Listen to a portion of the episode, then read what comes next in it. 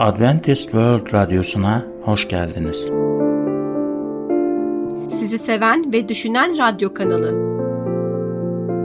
Umudun Vahiy adlı programımızı dinliyorsunuz. Bugünkü programımızda yer vereceğimiz konular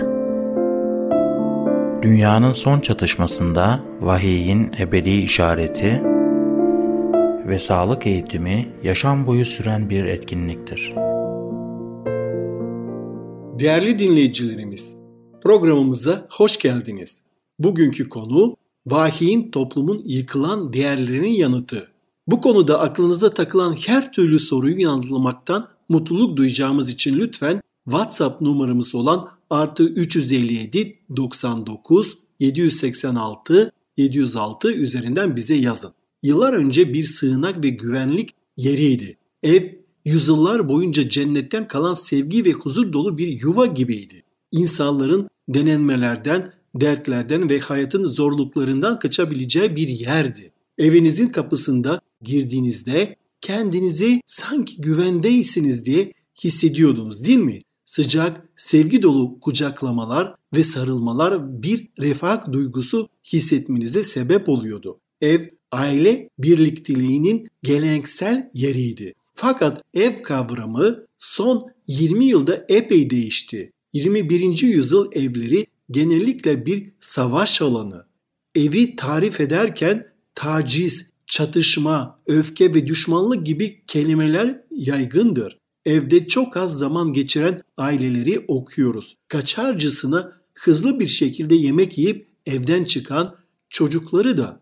Bu çocuklar en iyi senaryoda tekrar ayrılmadan önce yemek için eve koşarlar. Ev sadece yemek ve uyumak için bir yer haline gelmiştir. Toplumumuzda bekar ebeveynlerin sayısı artıyor.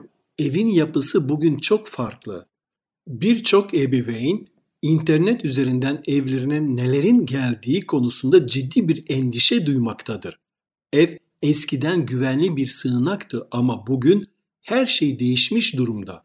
Televizyon ve internet aracılığıyla aşırı şiddet, seks ve tamamen edipsizlik ve ahlaksızlık evlerimizi işgal ediyor. Evlerde bir değer bozulması meydana geliyor ve işler çarpıcı bir biçimde değişiyor. Aslında seks, şiddet ve açgözlülük sunan ileri teknolojiler medya meraklısı bir toplumla birleşince ciddi sorunlar ortaya çıkıyor. Hollywood sahneleri eve nüfuz ediyor. İletilen mesajlar özellikle gençlerimize trajik davranışlar üretiyor. Çocuklarımız doğru ve yanlışın çeşitli versiyonlarına maruz kalıyorlar. Çocuklarımızın zihinlerinin içinde birbiriyle yarışan değerler var. Ortalama 18 yaşında bir birey 40 bin civarında cinayet dahil olmak üzere televizyon ve filmlerde 200 bin şiddet eylemine tanık oluyor. Merak ediyor olabilirsiniz. İzlediğimiz ve eğlence için kullandığımız bu araçlar düşünme sürecimizde gerçekten herhangi bir fark yaratır mı veya son yıllarda şahit olduğumuz bazı şiddet davranışların kaynağı olabilir mi? Ahlaki bir pusula olmadan bir toplum çok çelişkili davranmaya başlar. İçinde bulunduğumuz bu toplum senin aklın standartıdır diyor. Bu toplum size ne yapacağınızı söyleyebilecek kimse yok diyor. Şu an baktığımızda toplumumuzun sloganı iyi hissediyorsa yap gibi görünüyor. Yani herhangi bir şey size zevk veriyorsa yapın gibi diyor. Neden suç oranlarımız bu kadar yüksek? Şiddetle neden o kadar kolay alışıyoruz değil mi? Kutsal kitap bu sorunlara bazı somut yanıtlar veriyor. Bu program için şu temayı seçmemizin nedeni budur. Size itirafta bulunacağım. Bir şey, herhangi bir şey, kutsal kitapta ise buna inanıyorum. Ama bir şey kutsal kitap ile uyuşmuyorsa o şey bana göre gerçekten değildir. Bilge Süleyman peygamber bu sözleriyle bunu açıklığa kavuşturur. Süleyman'ın özdeyişleri 28. bölüm 26. ayette şöyle diyor. Kendine güvenen akılsızdır der. Görüyorsunuz zihin sizi kandırabilir. Sadece kendi düşüncelerinize bağlıysanız hemen hemen her şeyi haklı çıkarabilirsiniz. Aslında Hoşea peygamber kendi kitabında Hoşea 8.7'de bunu şu şekilde ifade ediyor. Rüzgar eken kasırga biçer. Rüzgarı ekersen kasırgayı biçersin bir nevi demiş oluyor. Medyada şiddet rüzgarı ekiyoruz ve suç kasırgasını biçiyoruz. Ahlaksızlık rüzgarını ekip boşanma, tecavüz ve çocuk istismarının kasırgasını biçiyoruz. Bu olayların kesinlikle bir sebep sonuç ilişkisi vardır. Ahlaksız bir dünyada ahlaki değerleri nasıl korursunuz? Rüzgarı ektik ve kasırgayı biçiyoruz. Zihninizi nasıl koruyabilirsiniz? Çocuklarınızın, torunlarınızın zihinlerini nasıl koruyabilirsiniz? Ahlaksız bir dünyada nasıl ahlaklı olabilirsiniz? Vahiy kitabı bu sorulara bazı kesin ve anlaşılır cevaplar veriyor. Vahiy kitabı kimin vahiyidir? İsa'nın vahiyidir. Kutsal kitabın son kitabı olan vahiy, dünya denen bir gezegende yaşayan son nesil olan erkek ve kadınlara bir mesaj içerir. Vahiy kitabında size ve bana bir mesaj var. Bizi yüksek bir ahlak sınırına çağırıyor. Bizi Tanrı'nın standartlarını geri almamıza çağırıyor. Vahiy kitabını okuyup anlamaya çalışıyoruz değil mi? Bu mesajı anlamamız günümüzde de Nuh'un zamanında olduğu gibi çok önemlidir. Tüm insanlık için son bir mesaj olabilir. Vahiy 14 6'da şöyle diyor. Bundan sonra göğün ortasında uçan başka bir melek gördüm. Yeryüzünde yaşayanlara her ulusa, her oyma, her dile, her halka iletmek üzere sonsuza dek kalıcı olan müjdeyi gönderiyordu. İşte acil bir mesaj, işte evrensel bir mesaj, işte coğrafi sınırları aşan bir mesaj, işte dil gruplarına nüfus eden bir mesaj, kuzeyden güneye, doğudan batıya yarışan bir mesaj. Bu mesaj dünyanın sonuna kadar gidecek. Peki ne diyor bu mesaj? 7. ayeti tekrarlıyorum. Tanrı'dan korkun, onu yüceltin. Çünkü onun yargılama saati geldi. Tanrı'dan korkmak ne anlamına geliyor? Tanrı'dan korkmak, yüce Tanrı'nın önünde korkudan titremek anlamına gelmez tabii ki. Tanrı'dan korkmak, saygı, sevgi ve Tanrı'ya itaat etmek demektir. Onun görkemine görkem katmak, yaşam tarzınızda Tanrı'yı yüceltmek için bir çağrıdır. Neden? Şöyle devam ediyor. Göğü, yeri, denizi, su pınarlarını yaratanı tapının. Tüm kutsal kitap metinlerinden yaratıcı olan Tanrı karşımıza çıkıyor. İncelemeye devam edelim. Tanrı'dan korkun ve onu yüceltin çünkü yargılama saati gelmiştir diyor. Vahideki bu ayet ahlaki sorumluluk sorusuna cevap verir. Toplumda neden bu kadar çok suç ve şiddet var? Neden bu kadar çok ahlaksızlık var? Neden bu kadar çok kanunsuzluk var? Bütün bu bahsettiğimiz olumsuz eylemler ahlaki kanunların üzerine düşmemize sağlar. Yargı bizi eylemlerimiz için hesap vermeye çağırır. Yargı sorumluluk ve ahlaki seçimler anlamına gelir. Yaptığım şeyden sorumlu değilsem Tanrı'nın yargısı beni bu eylemlerden nasıl sorumlu tutabilir? İnsanlar babam alkolik ve büyük babam alkolik olduğu için ben de onlar gibi alkoliksem o zaman yaptıklarımın sorumlusu ben değilim gibi bahaneler üretiyorlar. Birçoğu kendi kendine çocukken tacize uğradığım için uyuşturucu bağımlısıysam o zaman bunun sorumlusu ben değilim. Genetiğim beni bu şekilde yarattığı için suçluysam sorumlu ben değilim gibi bahaneler uyduruyor. Devam etmeden önce bu konuyla ilgili herhangi bir sorunuz olması durumda artı 357 99 786 706 olan WhatsApp numaramızı hatırlatmak isterim. Yaşadığımız toplum büyük ölçüde eylemlerimizden sorumlu olmadığınızı söyleyen bir toplum olabilir. Aynı zamanda doğru ve yanlışın her insanın kendi zihninde belirlediği bir şey olduğunu da ilan edebilir. Fikir şudur. Ben sadece kendime karşı sorumluyum. Daha yüksek bir güce karşı sorumlu değilim. Tanrı gibi herhangi bir yüksek güce karşı sorumlu olmadığınızı ve yargılamanın olmadığını düşündüğünüzde hayatınıza rehberlik edecek belirli ahlaki standartlarınız da yok anlamına geliyor. Yargı, sorumluluk ve ahlaki seçimler anlamına gelir. Dünya tarihinin son günlerinde Tanrı erkekleri ve kadınları yargılayacağını söylüyor. Tanrı'nın bir ahlak standartı ve son yargısı için bir temel var mı acaba? Evet var. Tanrı'nın yasası ahlakın temelidir ve yargının da standartıdır. Vahiy kitabı aklım en yüksek standartımdır. Yargı diye bir şey yok. Kendi ahlaki seçimlerini yapacağım diyen bir topluma şu şekilde konuşuyor. Vahiy kitabı diyor ki eylemlerinizden sorumlusunuz.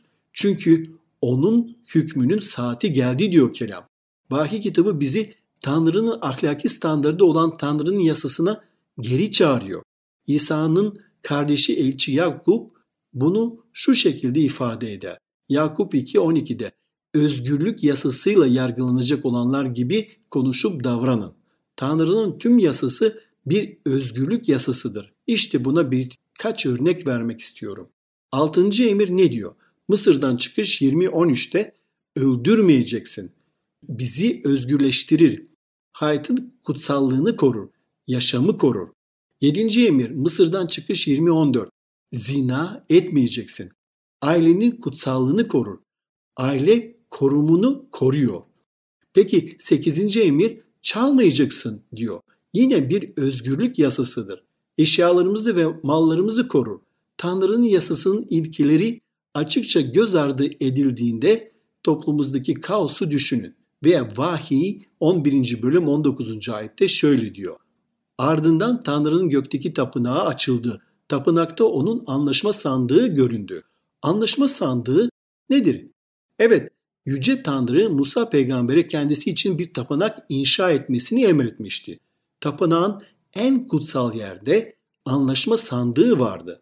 Bu anlaşma sandığının içinde bizzat Tanrı tarafından Taş Lefka üzerinde yazılmış 10 buyruk vardı.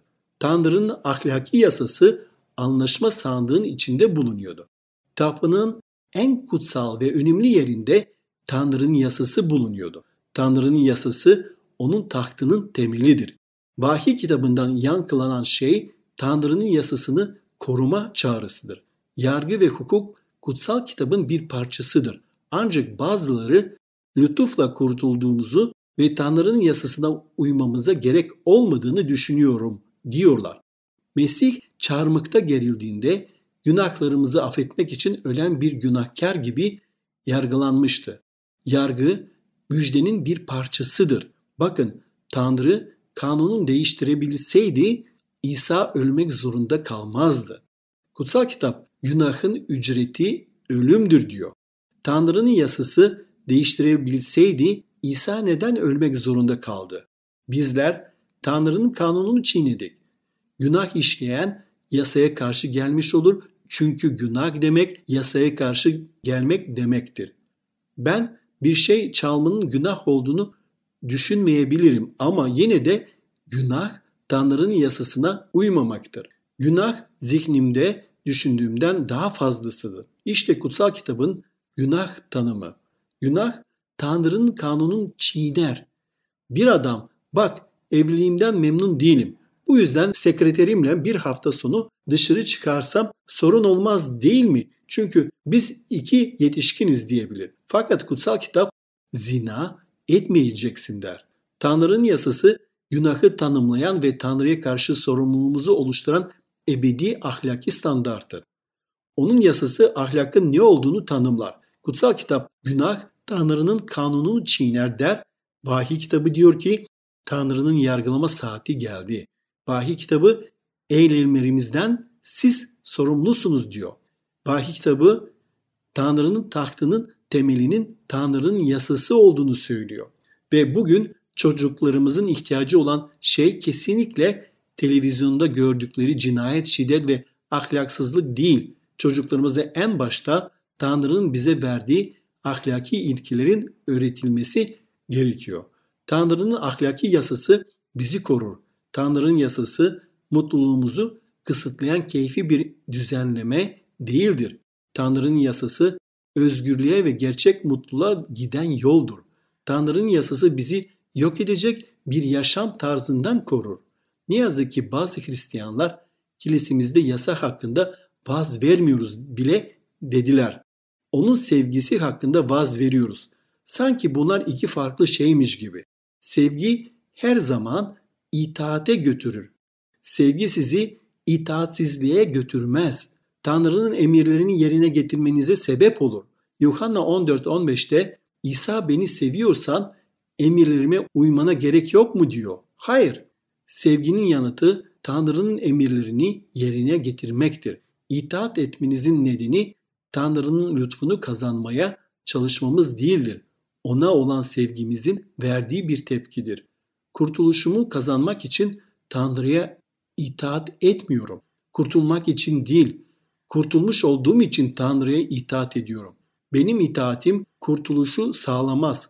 İsa kurtuluşu çarmıkta bizim için ölüp sağladı. Ama iman ettiğimde itaatim kurtulmuş olduğumun bir kanıtıdır. 1. Yuhanna 2, 3 ve 4. ayetlerde şöyle diyor. Buyruklarını yerine getirirsek onu tanıdığımızdan emin olabiliriz. Onu tanıyorum deyip de buyrukların yerine getirmeyen yalancıdır kendisinde gerçek yoktur diyor kelam. Yuhanna burada buyrukların yerine getirmeyi Tanrı'yı tanıyıp tanımadığınıza dair bir kanıt olduğunu söylüyor. İşte yeniden inananlar olarak doğduğumuzun kanıtı, işte gerçekten Mesih'in olduğumuzu kanıtı. Onu tanıyorum diyen ve onun emirlerine uymayan yalancıdır ve gerçek onda değildir. Mesih'e bağlı olduğumuzda, onu gerçekten tanıdığımızda, kalplerimiz ona teslim olduğunda doğal cevabımız ona itaat etmektir. Size Tanrı'nın yasası ortadan kalktı, bu emirleri unutun diyen herkes size müjdenin yalnızca yarısını öğretmektedir. Lütuf ve yasa çelişkili fikirler değildir. Lütufla kurtulduğunuzda itaatsizlik etmek için kurtarılamazsınız. İtaat etmek için kurtuldunuz. Bugün benimle birlikte evet Tanrım ben zaten kurtulmuş olduğum için emirlerine itaat etmek istiyorum demek ister misiniz? Tanrı'nın yasası hakkında, Tanrı'nın değişmez karakteri hakkında programımızda konuşmaya devam edeceğiz. Bizi izlemeye devam edin. Konumuza dair herhangi bir sorunuz varsa veya özel bir dua gerek ihtiyaç duyuyorsanız lütfen hiç çekinmeyin ve hemen bize WhatsApp numaramız olan artı 357 99 786 706'dan veya e-mail adresimiz olan radyo.umuttv.org adresinden ulaşın. Sizi bekliyoruz. Bugünkü konumuzun sonuna geldik. Şimdi sağlıkla ilgili konumuzla programımıza devam edeceğiz. Bizi dinlemeye devam edin. Görüşmek üzere. Adventist World Radyosu'nu dinliyorsunuz. Sizi seven ve düşünen radyo kanalı.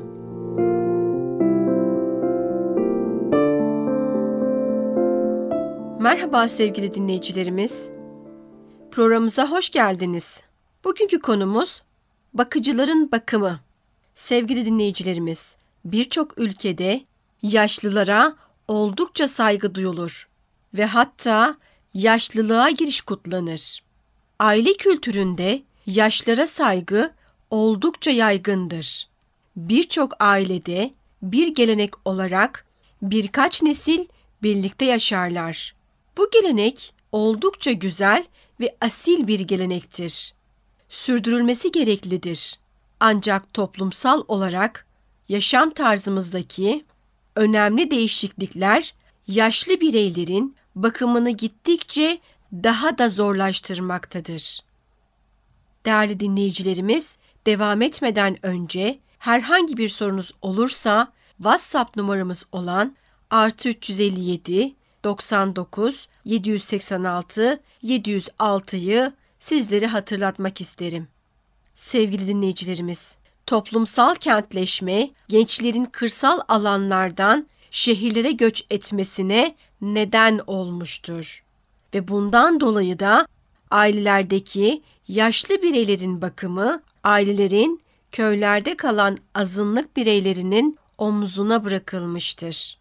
Ailelerin köylerden kalan bu azınlıktaki üyeleri bazen belki de ailenin birçok yaşlı bireyine bakmak zorunda kaldıkları için taşıdıkları bu yük onlara fazla gelmektedir ve bu da gerginlik yaşamalarına sebep olmaktadır. Yaşlı bireylere bakan bakıcıların genel olarak deneyimledikleri sorunlardan bazıları ise şunlardır. Evet, fiziksel yorgunluk, duygusal tükenmişlik, yaşlının ya da yaşlıların sağlık sorunlarını yanlış anlama. Birçok farklı durumda nasıl karşılık verileceği konusunda eğitim eksikliği. Evet, bir diğeri de eğitim ve mesleki fırsatların kaybı ve son olarak da ailenin geri kalanından ve toplumdan destek eksikliği. Günümüzde önemli sayıda genç yetişkinler bir aile üyesine bakmaktadır ve bu gençlerin çoğu ailedeki rollerini seçme özgürlüğüne sahip olmadıklarını düşünüyorlar. Gençler yaşlı aile üyelerini sevip yardım etmeyi istemelerine rağmen kendi gelecekleri içinde endişelenmekten kendilerini alıkoyamamaktadırlar. Aynı zamanda yaşlı bireylerin ailedeki bir başka sağlık bakımına muhtaç kişiye baktıkları hane sayısında da bir artış gözlenmekte. Bu durum yaşlı bireyin diğer hasta birey için sağlaması gereken bakımı yerine getirmek için gerekli fiziksel dayanıklılıktan da yoksun kalmaları gibi birçok duruma sebep olabilir. Ayrıca yaşlı bireyin üzerindeki bu bakıcılık sorumluluğunun hissi ve bakışı kendilerinin yaşlılık sürecini hızlandırabilir ve kendileri de olması gerekenden daha erken bir şekilde bakıma muhtaç hale gelebilir. Yaşlı bireylerin bakımı ile ilgili bir diğer önemli endişe de yaşlı aile üyelerine bakmanın giderek daha da karmaşıklaşmasıdır. Bunama hastalığına sahip bireylerle ilgilenmek hem fiziksel hem de duygusal olarak inanılmaz derecede zahmetlidir. Evet sevgili dinleyicilerimiz, genellikle ailenin bir üyesi olan bakıcılar için birkaç tavsiyelerimiz olacak. Evet, hemşireler ve sosyal hizmet uzmanları gibi profesyonellerden bakımı en iyi şekilde nasıl sağlayabileceğimizi ve uzun süreli bir bakıma ihtiyaç duyan hastalardan ne beklememiz gerektiğini öğrenmelisiniz. Yaşlı bireyle ilgilenen aile bireylerinin bu türden bilgileri edinmeleri ne yazık ki gereklidir. Gerektiğinde yardım istemekten çekinmeyin. Bu nereden yardım alacağınızı bilmeyi de içeren bir tavsiyedir. Fakat yine de böylesi bir yardımın mevcut olduğu birçok topluluk vardır. Eğer siz de böyle bir durumla karşılaşırsanız umudunuzu kaybetmeyin. Fiziksel aktiviteyi bırakmayın. Diğer ilgili alanları ve hobiler için kendinize zaman ayırın. Bu muhtemelen pek çok bakıcı için yerine getirmesi en zor durumdur. Çünkü sevdiklerine o kadar ilgi gösterirler ki kendisini dinlendirmeleri ve yenilenmeleri için zaman ayırmayı ihmal ederler. Bunun nedeni yardım edecek başka kimsenin olmaması veya belki de ne kadar zor olursa olsun sevilen birine bakma kararlılığından kaynaklanıyor olabilir. Bu takdire şayan bir davranıştır. Ancak tükenmişliğe ve nihayetinde bitkinliğe yol açabilir. Devam etmeden önce herhangi bir sorunuz olursa diye WhatsApp numaramız olan artı 357 99 786 706'yı sizlere hatırlatmak isterim. Değerli dinleyicilerimiz, siz de ailenizdeki yaşlı bir bireyin bakımını üstlenen biri misiniz? Bahsettiğimiz tanımlarda kendinizi mi gördünüz? Öyleyse size olan hayranlığımızdan bahsetmeden geçemeyiz. Siz oldukça zor ve oldukça çok ihtiyaç duyulan bir işi yapmaktasınız. Bu işe zamanınızı ve enerjinizi adamaktasınız. Üzerinizdeki bu sorumluluk için kendinizi yetersiz hissediyor olabilirsiniz. Gereken bakımı sağlayamadığınız ya da hatalar yaptığınızı düşünebilirsiniz. Evet, mümkün olduğunda hatalardan kaçınılması gerekiyor olsa da yapılan hataların ruhunuza hakim olmasına izin vermemek de oldukça önemlidir. Tamamen bunalacak duruma gelmeden yardım isteyin. Kendinizin ihtiyaçları ve sınırları olan bir insan olduğunuzu unutmayın. Güç ve bilgelik bakımından sınırsız tek kişi Tanrı'dır ve bizler Tanrı değiliz. Değerli dinleyicilerimiz, bizi dinlediğiniz için teşekkür ederiz. Eğer siz de bakıma muhtaç bir bireye bakan bir kişiyseniz sizi takdir ettiğimizi bilmenizi istiyoruz.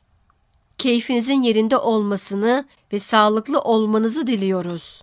Öğrenmeye devam edin. Yeni beceriler edinmeye çalışmayı unutmayın.